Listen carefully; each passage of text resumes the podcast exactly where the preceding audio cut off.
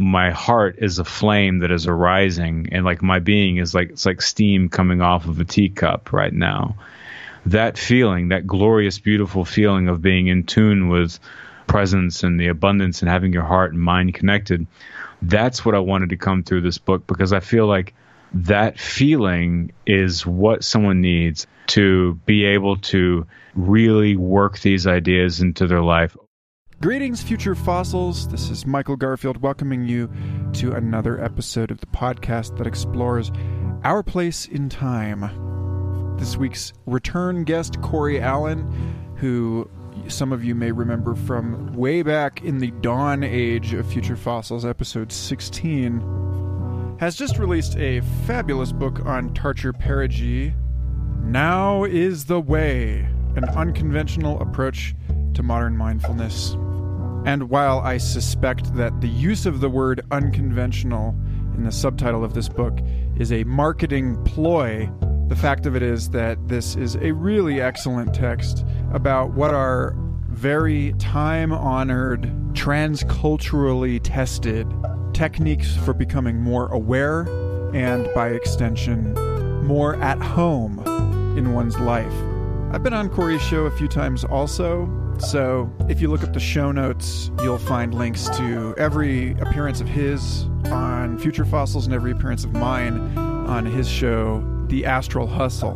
But just as every moment is a fresh opportunity for a renewed encounter with the mystery of our world, so too is this a fresh and standalone discussion about what sets Cory's work apart from the countless other mindfulness proponents throughout history.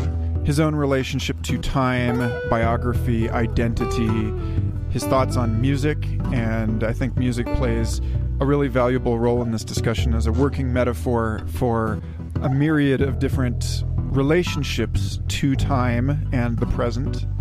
And you know, as someone who's known Cory for a while and has witnessed his initiation as an author from the cheap seats over here, I'd like to acknowledge and bear witness to a remarkable development and evolution in character that I've seen him go through over the last few years. And I think that this book really exemplifies how much more deeply he has become anchored in his heart and in his practice since we have met one another. And uh, so it's a real treat to bring this episode to you. But first, I want to thank from the depths of my being everyone who is supporting this show on Patreon. That includes new patrons Mark Haberlin, Simon Buck, Andy Filipiak, Zane, and Brian, as well as David Campbell, who raised his pledge this month. I will continue doing everything I can to reward and express my gratitude to everybody who is supporting this show. Within the last couple weeks, I've put out secret episodes, I've put out exclusive music. I am preparing to drop a bunch of extra goodies on everyone as well. Regular support of Future Fossils to the tune of two, five, ten bucks a month is basically what keeps this show alive, in spite of the fact that I have no free time anymore. and that lately, with all of the changes that have been going on in my life, I've had to jettison a lot of the person I used to be and the things that I used to do in order to accommodate a new job and a new child. And this show is something I really, really desperately do not wish to have to lay down it's more obvious to me how these conversations benefit other people, often people I haven't ever met. It's a lot more clear cut than some of the other loose threads in my life that this one deserves to continue being braided into that great tapestry that we're all involved in. So, anyway, if you listen to this show and you've been thinking about taking the plunge uh, that makes it sound a lot more intense and dramatic than it actually is. If you've been thinking about supporting the show at all, now's your time. Thank you so much. And I remain open to everyone's feedback, your thoughts, concerns, criticisms, requests for this show because it's not just my show, it's it's our show. I feel very much in service to everyone here in this work. So feel free to write to me, futurefossilspodcast at gmail.com, or join the Facebook discussion group. We have about 2,000 people in there, and there's always cool, interesting stuff getting shared. And it's a real honor to facilitate those discussions also. And with that, I release you into the now, the wow of now, with Cory Allen discussing meditation and music and the profound spiritual practice of coming home to that which you thought you had transcended. It's a great discussion. I'm glad I get to share it with you. Thanks for listening, and I will see you next week.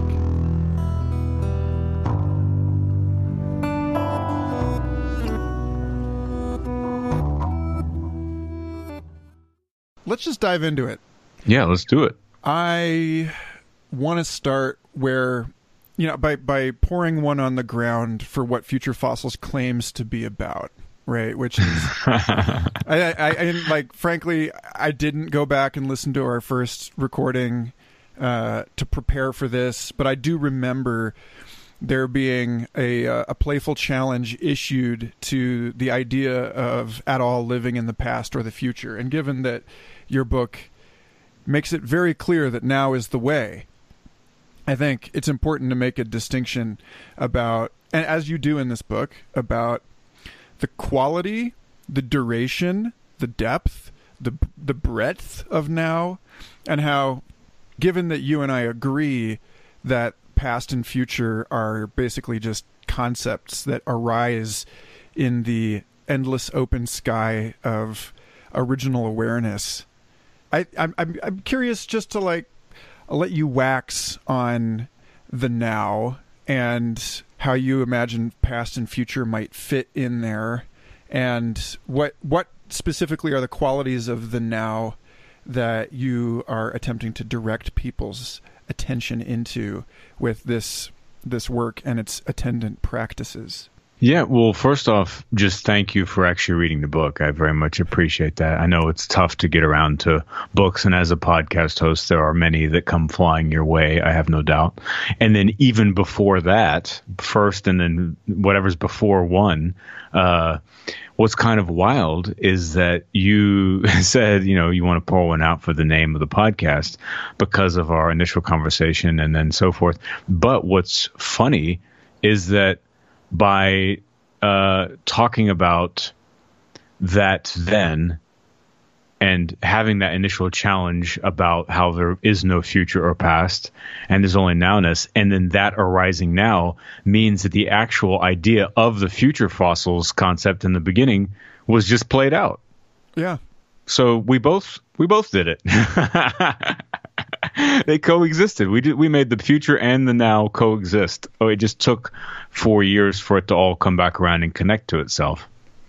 I hope that makes sense. Uh, um, so, as far as the the nowness goes, and what I'm directing people towards, you know, there's a uh, as as you well know, you know, there's just a, a rich depth to conscious awareness and experience, and any of those moments in life where you feel an individual feels tapped in to where all things feel synchronous and the wattage is turned up. You feel that everything is in its right place. You feel connected. You feel well and optimistic and just that full bursting sensation of what I think a lot of people tend to label something like bliss or feeling home or feeling grace or something like that.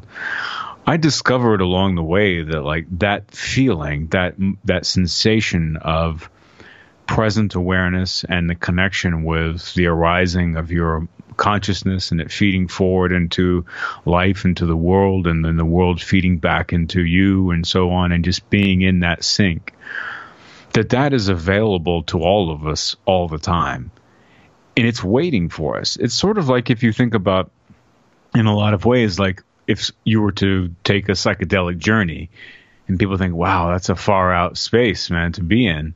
But that space is always there. It's just a click on the radio knob of your mind, one level, one station over. But that ecosystem is always right. That it's a layer of universe and reality that is always happening. We're just not tuned into it. And I think that I know for a fact that now is the same way. Presence, that that abundance of the richness feeling of being alive is available to us. We just have to continue to remember it, direct our focus to it, and then learn the tools and the practices that we can use to return to that space. Because the more that we can be in that space, oddly, the more that we actually are able to author our future and are and are able to shape what will come next. Because if you're not present minded, uh, if you're lost in a a reverberation, uh, this endless momentum of distraction, where due to often to technology or just the complexity of our modern world, we are often fragmented with our attention being pulled in every single direction. We're away from ourselves, and we end up getting into this habit of just reacting based on our programming, based on our past experiences, and we you know rarely take a moment to pull our heads up from below the water and say wait a second i'm just like i'm being an echo right now. I'm just echoing out my history in aimlessly into the future. And whenever you begin to reel yourself back into the present you are able to begin responding to your life instead of reacting to it. You begin to have an agency. You begin to be able to set your intention and follow that intention through in the things that you say and the things that you do, how you treat other people, and how you build the pathway for yourself for which you will walk into the future. So, by being more present, by existing with a higher self awareness and a deeper connection to what is, you are able to walk forward into what you want to be. Mm, you know, listening to what you just said, or rather sitting with the neuronal residue of something that I remember as being something you just said right now.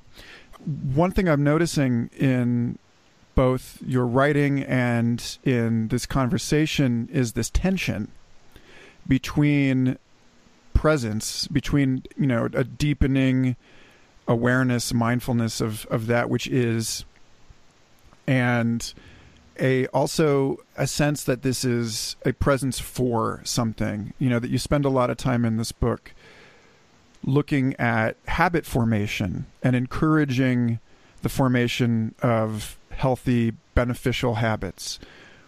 And yet that's a tension between this I mean, it, it seems as though that's like a ladder from people's anxious, goal oriented way of navigating the world uh, and into something else. But like, I'm, I'm reminded of years ago when Duncan Trussell was on Joe Rogan talking about yoga class and how a lot of people come to yoga for the first time because they want to see butts and then it becomes something else, you know. And I think I think actually you and I have talked about this and about skillful means and about how the goals change, um, and you know the the motivation for practice changes as one deepens in practice. But I'd love to hear you speak to the to the simple fact that this is a book for people, um, people interested in achieving results and and how that tension manifests for you and and in the way that you approach this you know the delivery of these insights?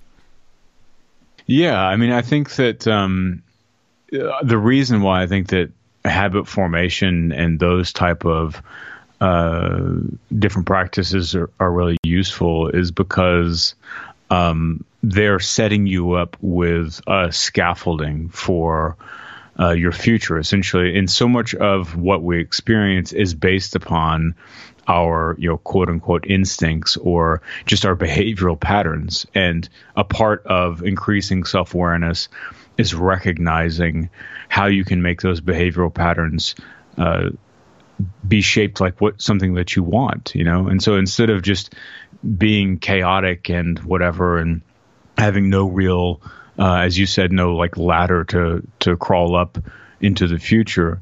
I think that by creating a good foundation, what you're doing is setting yourself up for, for success.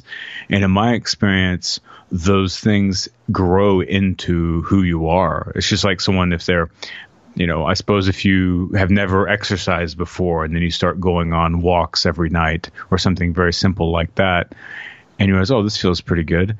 And maybe the first month or something, it's a thing where you have to remember, like, okay, I'm going to go ahead and just go another walk. I've been feeling better. Go on another one.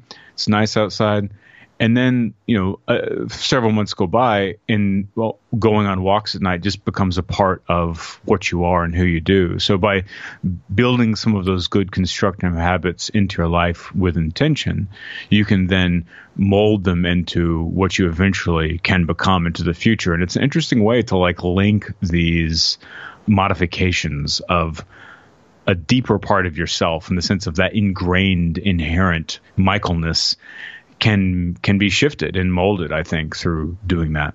You know, there's uh, I in that gap there. Uh, I, I mentioned that it seems that this book fits into a genre. And the last book that I read in this genre many, many years ago was Eckhart Tolle's Power of Now. And uh, there is a, a pretty significant difference between that book and this book, and that that difference is cell phones.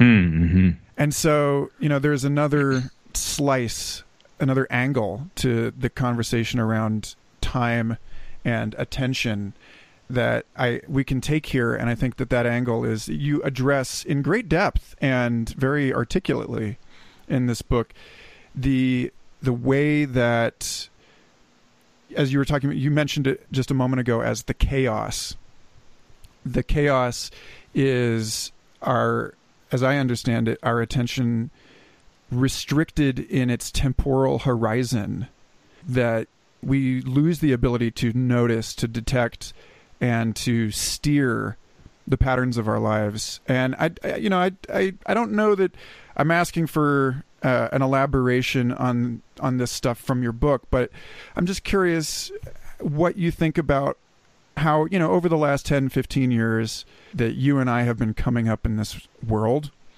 there was a lot of talk about the acceleration of things, but then there's also this sense that the digital extends our sense of history and, and futurity. And there's a subjective quality to the passage of time that seems to be both speeding up and slowing down.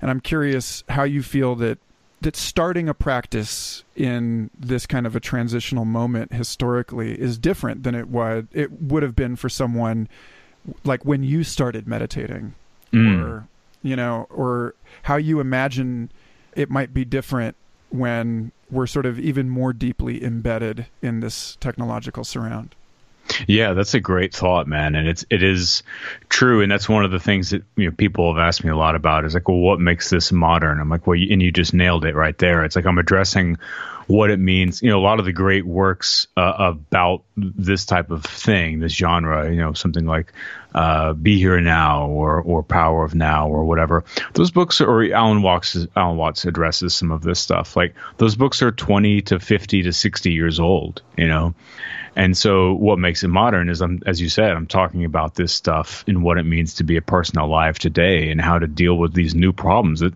with over that last 10 or 15 years, you know, along with the evolution of technology has come the evolution of all of these new problems that have come come from them. And whenever I started meditating, it was very like, you know, I figured it out and learned it out of books that I read and compiled many, many different sources of information, many different techniques and styles and tried them out. But that was before YouTube. That was, you know, I was a teenager. That was before the internet was really even popping to to any degree um, in the 90s. I mean, it was there, but it wasn't like anything like it is now. And so ultimately, I think that to your question today, in this modern world, the, the issue is that now people really they have a lot more excavation to do from the start. You know, there's a lot more uh, tense issue and, and soil that's been poured on top of the standard human condition package that you have to work with um, it's one of the reasons I just I found it important to focus on this stuff, you know, and the anxiety issue, the depression issues that come from all of this. Like technology is incredible. It's it's unbelievable. It's uh, like beyond magic, right? It's, it seems impossible, like what we are living through right now with the growth of technology. But with that, with the growth of anything, you know, like any battery, to have energy, it needs a positive and a negative side. And unfortunately, the the negative side of this immense digital connectivity and resource of information, as you said, time, space, genre, everything has just collapsed. It's all been smashed into essentially a singularity of data because you even just look at something like music. Like back in the day, it was like, okay, well, you want to hear a new album, you wait till the release day, then you go out and buy a, a, record or a CD or something like that, and then you listen to that one for, oh, cool, I got a new CD or a new record, and you listen to that from whatever the artist is that you discovered because they are, you know, you encountered them because of your friends or something like that at a certain time in your life. Where now it's like, oh, I can hear you know some funk music from Lagos from like 1970 instantly that like that would have been trapped in space and time. Like that would have been trapped in Africa in the 1970s on like a hundred acetate LPs or whatever that were or or the master two inch tapes something.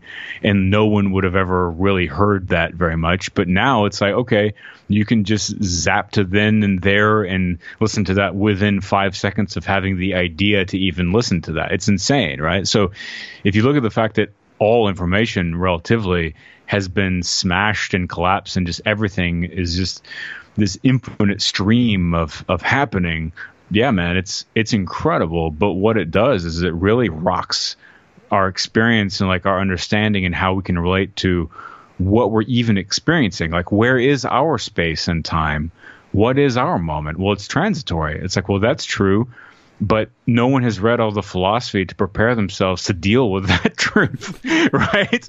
And so it's like, eh, that's one of the great insights I had from my podcast was like, I started talking about the challenges and just kind of human condition experiences that I had growing up. And I had so many people, listeners, hitting me back and saying, like, man, I'm experiencing this too. I'm experiencing this, and it made me realize, like, oh wow, these are universal human experiences, and I, I never thought that so many people like ha- dealt with the ideas of something like meaning or like finding that space where you wake up to realizing like okay everything is infinity and i have this this uh, subjective agency amidst the cha- self-organizing chaos of being. So if that's the case, then like what is good and bad and like what has purpose like all those type of questions that i went through a lot of hell i call my existential paralysis mm-hmm. you know phase and i just heard the you know so many people hitting me up saying i'm in that now or i went through that and it made me realize like oh wow people are being because of technology people are being shoved into those predicaments without any of the language any of the context any of the, even the idea that that's what they're dealing with. But it is. And so um, it's a bizarre time. I, I think that um, if you look at the evolution of philosophy and just kind of culture side by side you think about okay so in the you know you know mid you know 1950s 60s 70s whatever you have a real big uh, resurgence of kind of postmodernism and whatnot and that stuff was all great at the time. You know, you have someone like Derrida or Jean-Paul Sartre or someone like that saying like, okay, yeah, everything is subjective. There is no meaning. You know, you have Camus saying essentially like, fuck it, like nothing matters. Do whatever you're gonna do. You know what I mean? And um, like that's a, a necessary place to get to. Um, but the issue is that, like any discipline, you have to keep learning, keep integrating, keep flowing, and like, okay, well, what is the next step? And there is uh, that. I think that that shattering of whenever the kind of the seismic waves of postmodernism flowed into culture, and finally, then as the internet arose, it did this weird harmonic, had this weird harmonic result by those two things interacting because now you've got people looking into their laptops, into their phones, or whatever. I love, as you put it, the glass age. You know, we're in the glass age, and people are seeing this. They're in this echo chamber of their own bias, and one of the the scary existential monsters that's being you know uh, surprising people is that like you you really for the first time in history get a a truer sense of just how many people exist. Because you know what I mean? Like go to go to YouTube go to Reddit go to Twitter. It's like this there's millions and millions of comments that you can see and it's like whoa I am one of like not you know I had the idea, the concept that I was one of of billions of people, but now here's all of their thoughts and most of the cute individualistic things I thought I thought of.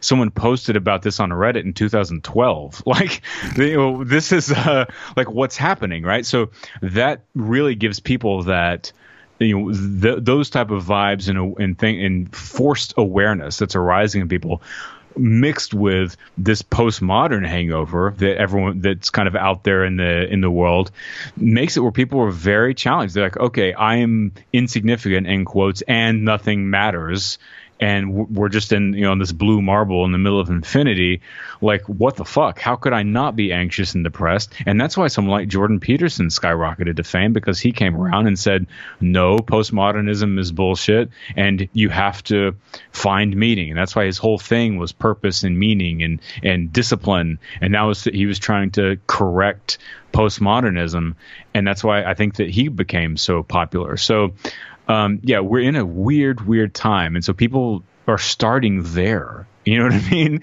And so the fact that I was starting with just general environmental and spiritual suffering in the 90s and in working, you know, meditation was really useful to me to work through my tra- traumatic experiences, to begin to connect my heart mind to my monkey mind and all and begin to learn how to deconstruct my suffering to walk into a future that was more peaceful and and heart forward in the way that I knew was possible. But you know, nowadays people are starting with all this other stuff piled on top, and I think it's really important to have conversations like this and and uh, you know things like that to help people realize what they're dealing with nowadays. Yeah, you make a, a, a mention in this at some point about how we're used to adding things. I don't know if I can find this page, but you talk about in your section on I think it was ditching the infinite to-do list. You mm. talk about that abundance that we're surrounded by that normally our filters uh, occlude for us, you know, that that we're we're in an era now where it's becoming more obvious uh, that that you'll never be able to answer all of your emails. You'll never be able to meet all of your potential lovers etc and when i read this it reads like our historical condition is that we're in a kind of bardo you know to borrow that term from the tibetan book of the dead. Yeah. That, that we're in a space in which like you're just describing everything is happening at once and one of the characteristics, uh, and one of the reasons that that book was was picked up by Leary and and uh, Alpert and mm-hmm. Metzner mm-hmm. and made into you know the psychedelic experience.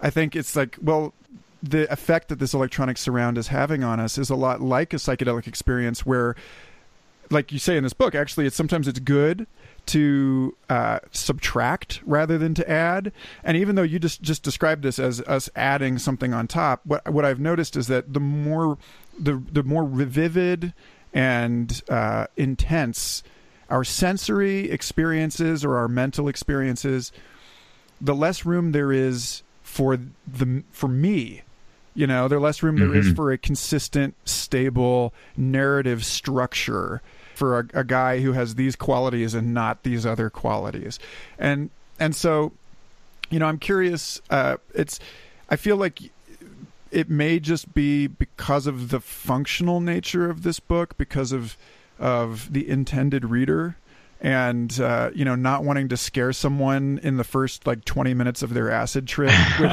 talk of non-duality and so on. But I know I know that as a as a committed meditation practitioner, you um, you know you've got a, a pretty intimate relationship to the the no self uh-huh. that arises in these spaces, and, and I don't know. I was just curious, you know, w- what you see around this conversation of rather than being stuff piled on top of us, it being a sort of groundless space where it's not like you know, like Jordan Peterson provides like a little Prince planet, you know, like a tiny little gravity well that there just is not enough surface area for all of those Jordan Peterson fans. But Mm-hmm. but you know, groundlessness and selflessness are are things that again to to bring up that tension.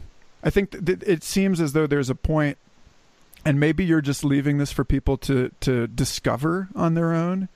That there's a point at which the the goal oriented I'm going to be a better person thing kind of polishes off. I don't know. What do you what do you think when I talk about all this? Yeah, no, well, all you're you're really sniffing a lot of good sense there. Um, I I totally am talking about the undoing from above ground to you with your ground touching the earth um, as a as an approach. I certainly, and I did, and actually in the previous manuscript, I I ended with the undoing of the self, and I realized that that was I don't want to. My intention is never to scare people. I don't want to freak people out. All of like those, the thing you just mentioned, I believe that once people begin to go down this road, it will become apparent to them when they're ready, right? And so Yes, saying it's a groundlessness is a is a very good and very precise way to say it, in my opinion. But groundlessness suggests, on a symbolic level, to many people, a, an idea of falling, an idea of instability, an idea of not having any connection to like other organic matter, and uh, it can feel disassociative or it can feel scary or whatever. And I really intend and and as I said, I, I wrote intensely and complexly about this uh, without any of the love really uh, in one of the other versions of this book. Um, but once i got once i wrote a version which is basically exactly what you're asking about of the book i realized that oh this was from the mind. And this is not what i want to it doesn't serve the highest the, the most high minded approach to achieving what I want to achieve with this. It more serves my own self enamorment for the fact that I can articulate these very nebulous, challenging, hard to talk about states uh, in a very convincing and detailed way. And so that's whenever I say that I may have even said this to you before that that version of the manuscript was kind of bratty. That's what I mean. Because it's like, you know what I mean? It's like, ooh, like uh, how how cute I am that I can talk about this stuff and be fearless and whatever.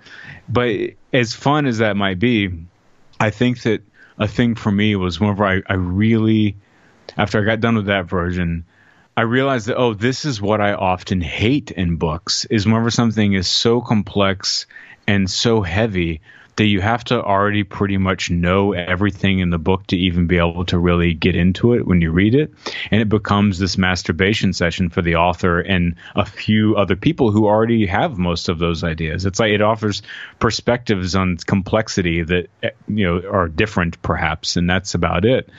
And whenever I you know through a consistent path of like being humbled by myself, by my own expectations, by my own ideas, by just external circumstances and very and of course always just like scraping at the cavern of myself and my heart trying to get deeper into it all.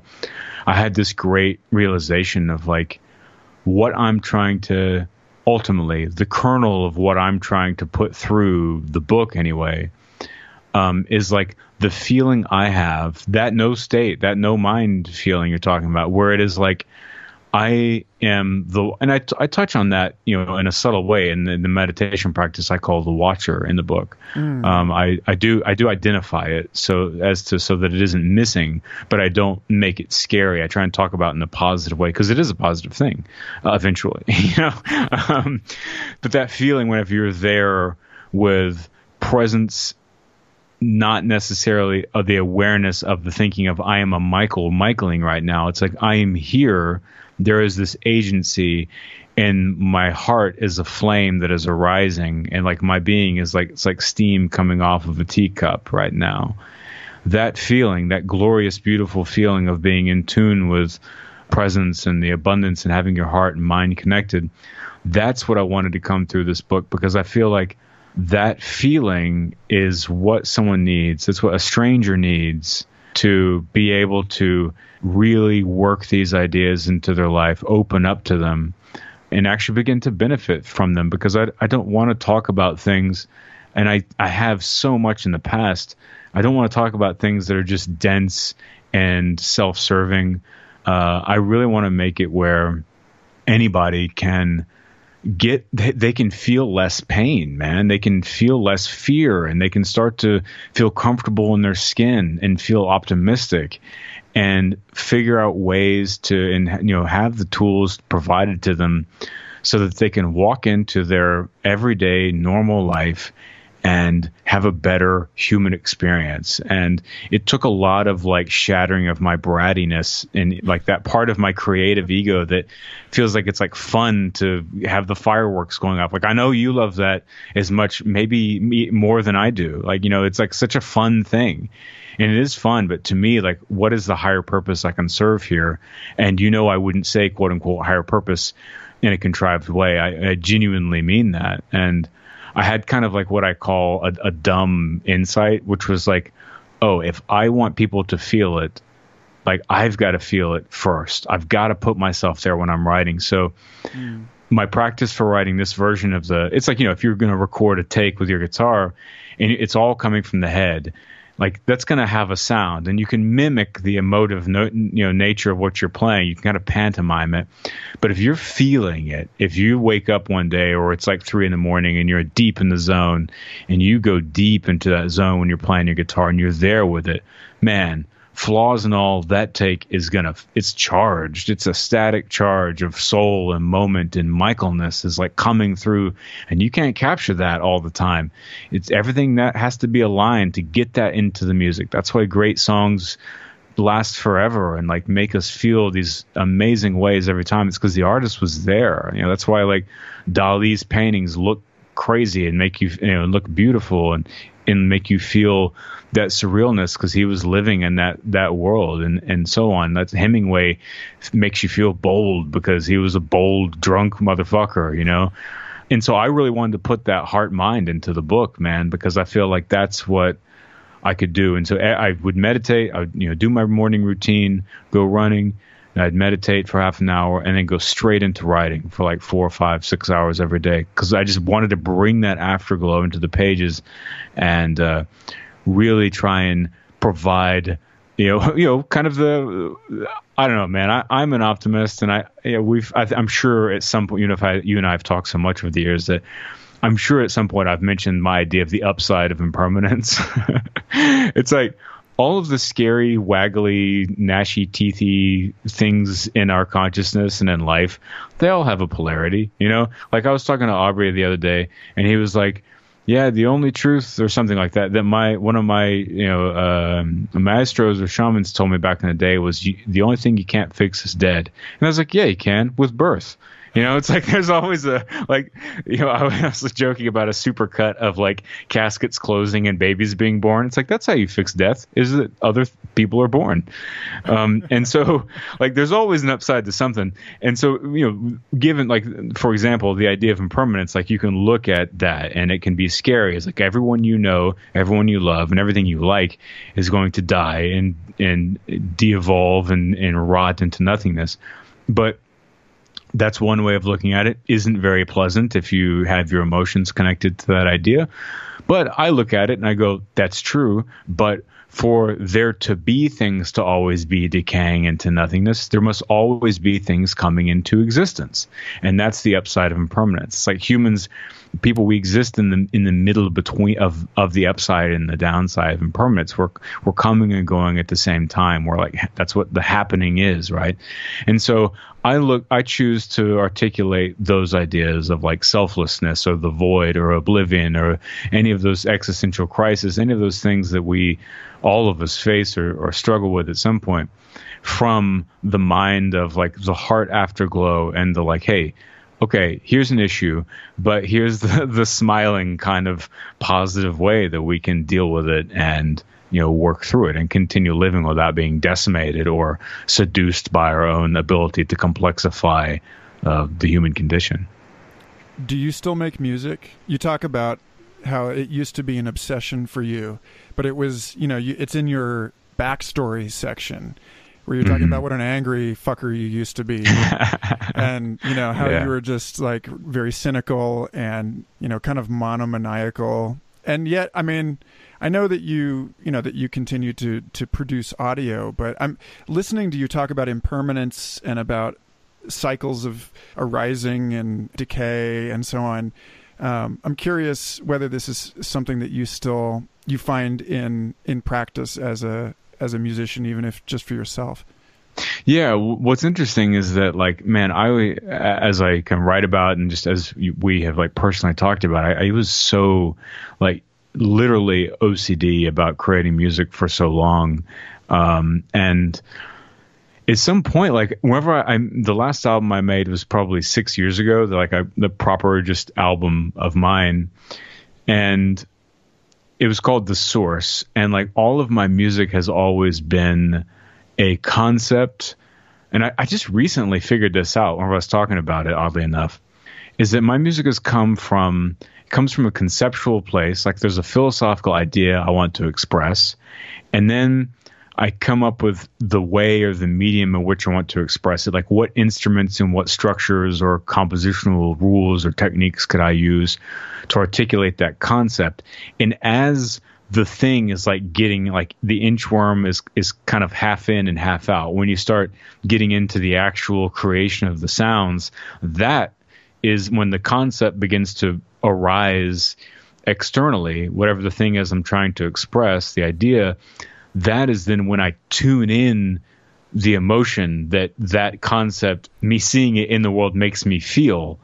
So it's a weird like feedback loop thing that starts to happen, right? So I did that like expressing all these concepts over the course of, of 10 or 15 years musically. The last one was called The Source, which of course was all about, you know, the all. It's about tapping into that root consciousness, the finger of the divine that's coming up through the puppet of each of our bodies. and uh, what's that? I just said, rawr. and uh, and then you know as i was like it, after i was done with that record then i you know went and had some deep ayahuasca experiences really got a got to high five source like never before. Um, and after that record came out I, I had this like i don't know i had this feeling of almost like i almost went back in time to by creating that record where i was like oh cool. I'm like i'm unborn now and i just sort of like i'm here. And, and I felt like that since then musically, and so I haven't gone to create another record or even tried since then. What I have done is built up a bunch of modular synthesizer stuff because, like, I realized that because I could begin to. Uh, that's right around the time I started the podcast. Was whenever I stopped, whenever whenever I completed the last record, and so I realized that oh, I'm now expressing those concepts and those ideas, but now people can actually understand them because I'm just talking about them as opposed to making music that is metaphorically or symbolically representing these philosophical ideas. And so then, you know, after I started my podcast, things were kind of off to the races. And honestly, I just like I don't I hardly have time or energy. I guess it's more energy now to. Mm-hmm. Sit around and like work on a record because I take my records. You know, I'm a bit more of a of a uh, I, I, maybe I'm precious or I take them seriously or whatever. However you want to look at it, like. I really go all in whenever I'm working on a record. Like it consumes me and all my time, and I really want to like take it there. Um, and so I wouldn't ever kind of just be messing with something in the background and all right, that looks good. And I and I think I should be more like that, honestly. Um, but uh, there's something like I respect about a, a band or an artist that only puts out an album like every four or five years. But when they do, it better be a real piece of art, you know. but uh, right. um, but in that, I realized that like, well, I'm missing. There's a part of my brain that's made very happy by sounds, like creating sounds, and just that voyage of like just brushing away the edge of the horizon and like you know have that feedback loop with sound and having it come forward and controlling it and creating these these spaces. I really love that. And so that's why you know i've, I've had um, synthesizers you know moog and, and various things like that for a long time you know over 10 years. But that's why i went and got uh, started building i built a nice modular system was so that I could make that like that's my dreaming space where I can just plug it in, I can fuck around and create the most awesome, you know, electronic, modular, crazy, weird, interstellar, intergalactic sounds. And I can just do it for the sake of doing it and really get enjoyment out of that without it having to like go towards something. Mm. Um, all of that said, uh, I have been feeling some of the urge again to create like another record. And so I think I have like I think the concept is arised and it's going to be eventually some sometime whenever I have the space to do it, uh, I'll do more. Yeah, you know, there's something in that that rings real true to me about like so I was talking to Android Jones about his virtual reality app Microdose, which have you ever are you familiar with this? I know him, but I don't yeah. know the app. So it's it's like rather than painting or sculpting something in virtual reality, you're emitting objects, you're spraying fascinating, you know, mutating particles of stuff, but they fade away. And something that Android said about his heart mind and his motivation for that program is people get attached to the creative outcome. You know, that this this issue of impermanence that forcing impermanence with them so that they're they're just there to simply appreciate what's happening as it's happening releases people from all of the critical self-talk and weird sort of ingrown neurotic bullshit of getting into tilt brush for example for the first time and trying to make something cool trying yeah. to make it last and it's funny how I ask you about your music because there is something about it's like going home for Thanksgiving and dealing with your family. And like I remember when I was a, a, member of the integral philosophy community, that was something that got brought up a lot. Like Ken Wilber and other folks brought that up as the ultimate testing ground for the meditator. right, know? Like right. this is this is like where you go to find out whether you are able to maintain a, a sort of witnessing awareness as all of these deeply ingrained habits and programs arise. So I don't know. I think it's I, I would I would just be very curious because I think a lot of folks as they move into the mastery of a new mode of being, a lot of that which conditioned or characterized, you know, the skin of the last mode mm-hmm. gets left behind. And there's something, you know, there's the uh, Katagiri Roshi's book, You Must Say Something, about how important it is to reach back into that which you were and express it through that which you are.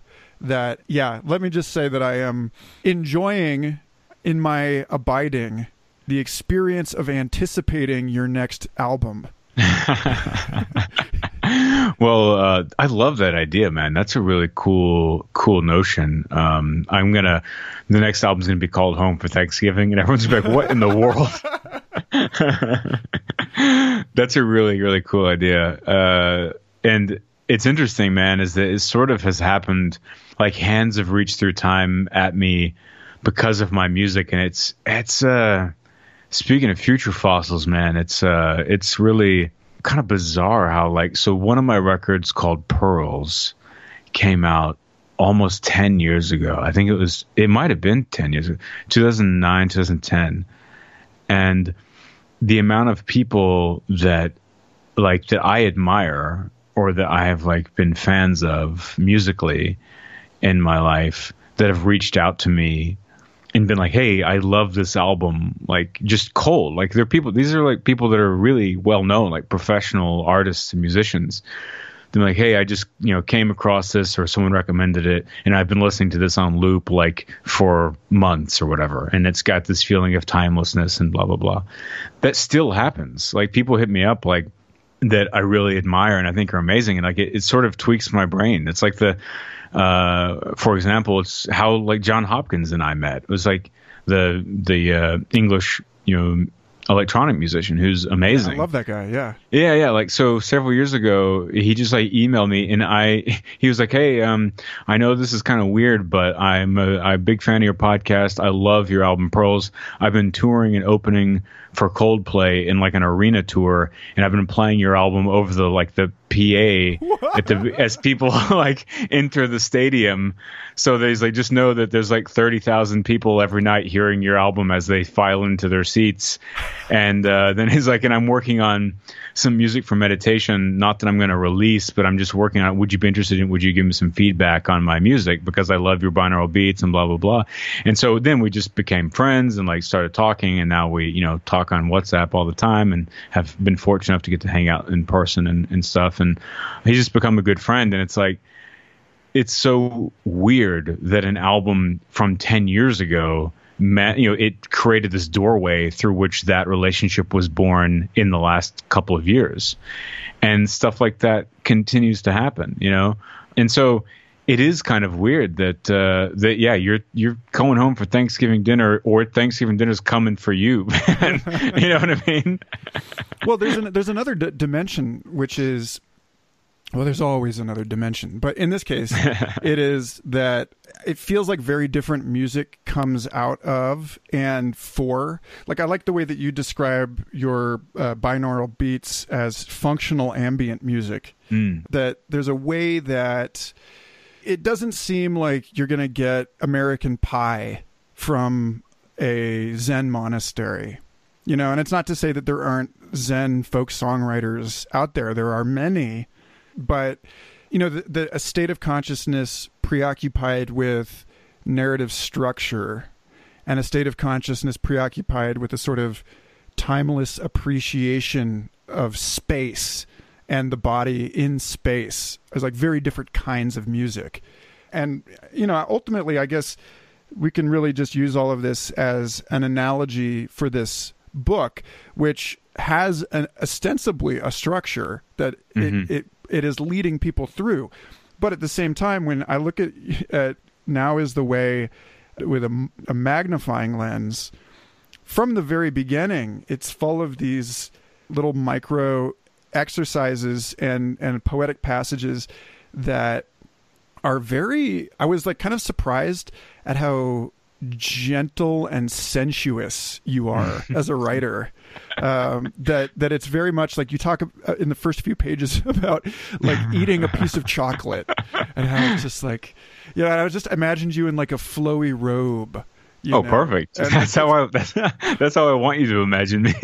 that's what you were writing in, right? So yeah, definitely, yeah. But yeah, so I don't know. I don't know if that there's anything to address there specifically, but I do. I do really uh, acknowledge and appreciate the way that you're managing to to hold that that sense of there being uh, the book is a serial thing, and you're on a conveyor belt, and you're taking someone through a point by point kind of program, and at the same time, this program uh, is in its fine grain, uh, really like you know you talk about linking moments of presence together.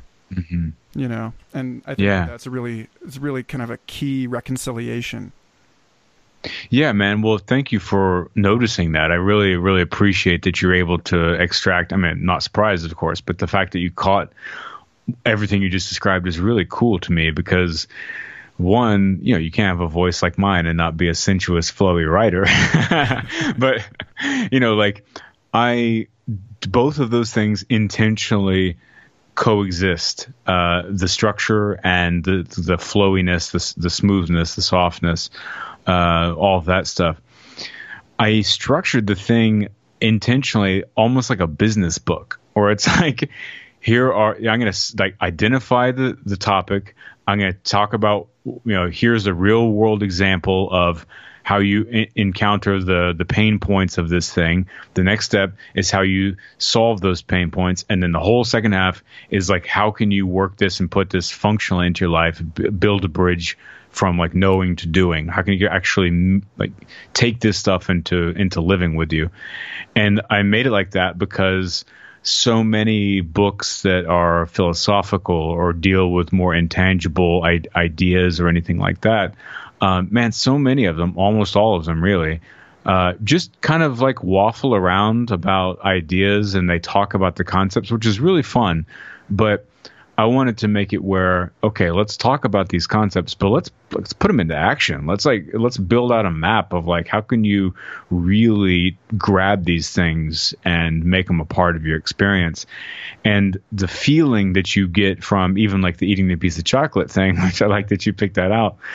Like that's how I that's me. Like that's what my reality is like is, is like maybe what you felt when you read that and so I wanted to like because I feel calm and smooth and comfortable and very at ease in my body and like happy and peaceful pretty much I mean most of the time. Of course, I'm human and there are times where I, I feel frustrated or stressed or like, you know, I, I do have, I have a real habit of putting a lot of pressure on myself with things because I want to do my best and all that, you know, all that type of stuff. But my general sensibility is feeling relaxed and happy and excited and optimistic and, and smooth and whatever.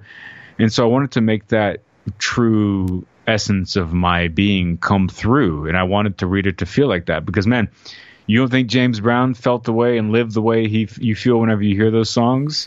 you know what I mean? It's like damn straight. That's why he could make those songs, man. It's because that's how he lived, and that's like Hendrix could make the crazy, crazy sounds and like just do that thing because that's where he was at. That's who he was, and you could feel it in, in everything in the music. It's like that's what makes all art great, in my opinion. Is whenever you get like somehow the creator of art can externalize that perspective, that feeling of life, of like humanity that we somehow know in some way because it's human.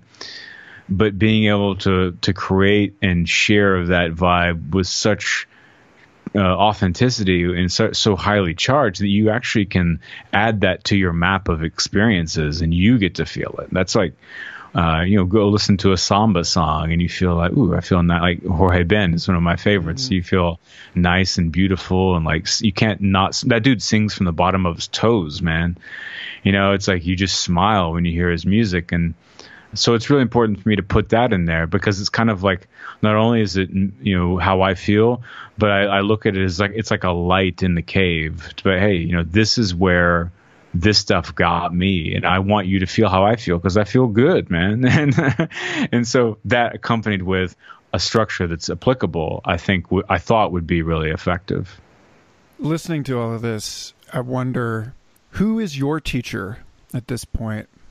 And or or who are your teachers? Who are the the people whose wisdom you find and obviously you're getting to talk to a lot of them on your show or there's another sense in which that kind of a question may be almost kind of the wrong question.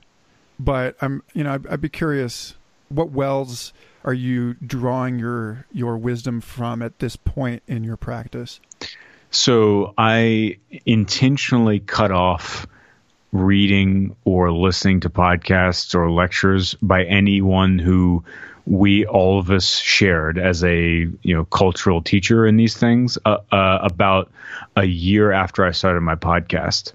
Because I thought you know I have such a, a respect and integrity for originality and genuine ideas that I decided to cut myself off from from those things because I didn't want it to accidentally bleed into what I was talking about or my ways of thinking. Because I was really curious like what who am I like what do like I love Alan Watts love Chogyam Trungpa Thich Nhat Hanh you know Ram all the guys you know and then of course all the Western philosophers and then the Zen writers like Suzuki and all that so I love all that stuff I grew up on all that but I thought like I need to stop like drinking from that fountain so I can discover who's in there. Like, and what do I think? How do I approach these things? And what are the things that are meaningful to me?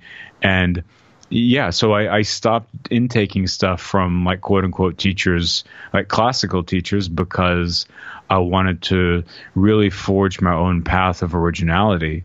Um, and so I will say, and this will sound, you know, this might even sound corny, but I, I'll show you that it isn't. my teachers nowadays, like honestly, are everyone else, like people every person. And that can sound a little saccharine because it, it, coming out of the mouth of some asshole that's being like, everyone is my teacher. You know, you know, you know what I'm saying? But like, I mean that in the sense of like the embodied experiential nature of everything that you and I talk about all the time. Whenever you are observing how another person that you're engaging with or even you know just watching them live their life or like run their script as i like to think about it if you're open enough and you're aware enough of what's happening you can learn from how you are in onboarding someone else's behavior, how you're onboarding your engagement interaction with someone else, and how flexible and open you can be to hearing them for the fullness of what they are and who they are. And I mean that in a good way. And letting all that come through and really being there and receiving what it is. Because, uh, you know, as you know quite well, each of us are this unique, uh, we're all the same, but we all have this unique narrative of experience. And like we're we have this Leary called the bubble reality. I love that term because it's like we're all looking around at our unique subjective experience of life. We all share the same things, but we're all getting that different impression. So we all have like this uh this whole I think in the book I called this I kind of refer this as like the museum of of ideas. Each of us are experiencing this whole artistic kind of co-creative world. And if you can just like get yourself out of the way a little bit and listen to that from people, you're constantly learning everything you need to know from a spiritual teaching. Excellent. So, you know, I, I like to end these with an invitation to play with some kind of imagined future listener Sometimes it's somebody born after we're gone. Sometimes it's your own future self. It seems appropriate, given the rest of this conversation, to invite future you you do this in the book actually and i was so tickled to see that you you mm-hmm. invite the reader to imagine themselves 15 years older than they are now and to really yeah imagine what your body and outlook will be like in 15 years what will your face look like what will the city you live in be like? How might your perspective on the world be different? And I was like, you son of a bitch. This is exactly the shit that you were telling me not to do the first time I talked. But like, but it, just, it's just, uh, it was actually wonderful because it is kind of step one in lifting people out of that Twitter now, that really, yeah. that little fine grained thing. So if you'll indulge me in playing this game, if you listen deeply, if you invite 15 years older Cory into this conversation and listen real deeply, uh, what does he tell you? Mm. So, firstly, I think it's important to qualify the looking into the future 15 year thing by saying that I preempt that in the book by inviting the person to think of who they were 15 years ago. Mm. And I think that's a really useful way to identify nowness by saying, who were you 15 years ago? What were you like? What did you look like? How did you see the world? What was the wattage on your perception? You know, what were your preferences? What was your living situation? What was technology and medicine and all that stuff like in the world?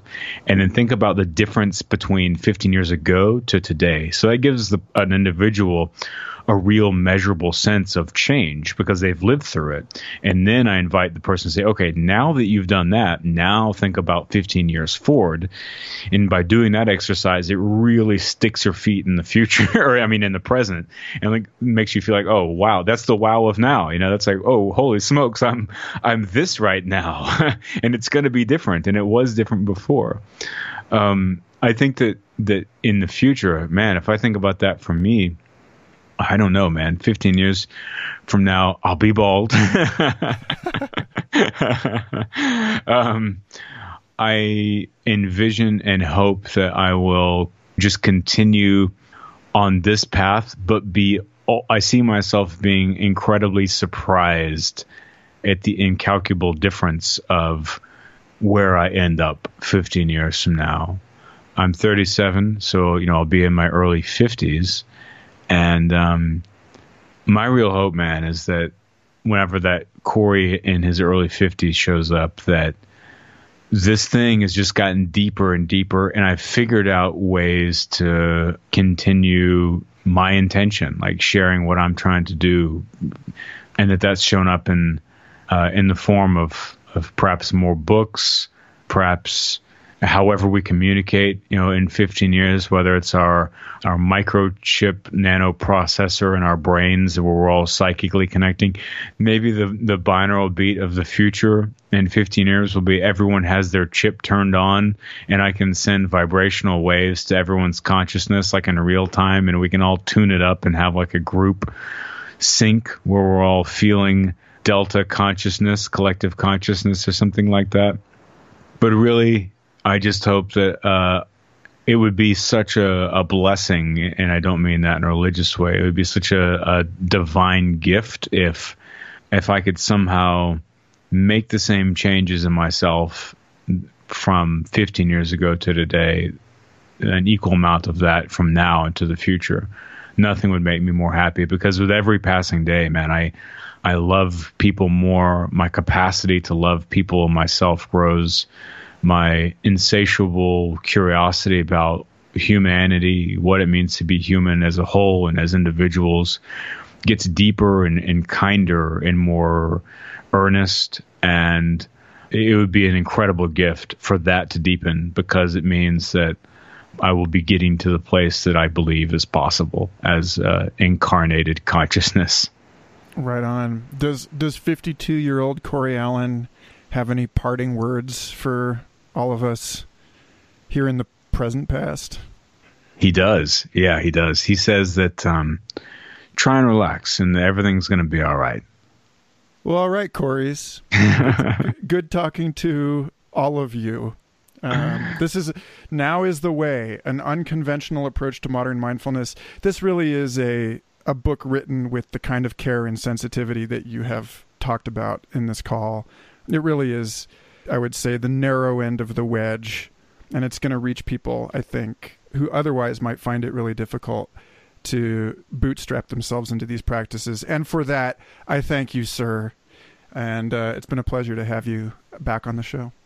Man, well, thank you so much. That means a lot to me, and uh, I just I love every time we get to talk, I love talking to you. I love the way you think and the you know all of the different ways that you make me think about things. And um, yeah, you're it's good to it's a you're the world is better for having a Michael Garfield scurrying around inside of it. So thank you for that. Thank you for taking the time to read the book and have me on the show. And uh, I already look forward to next time. Right on.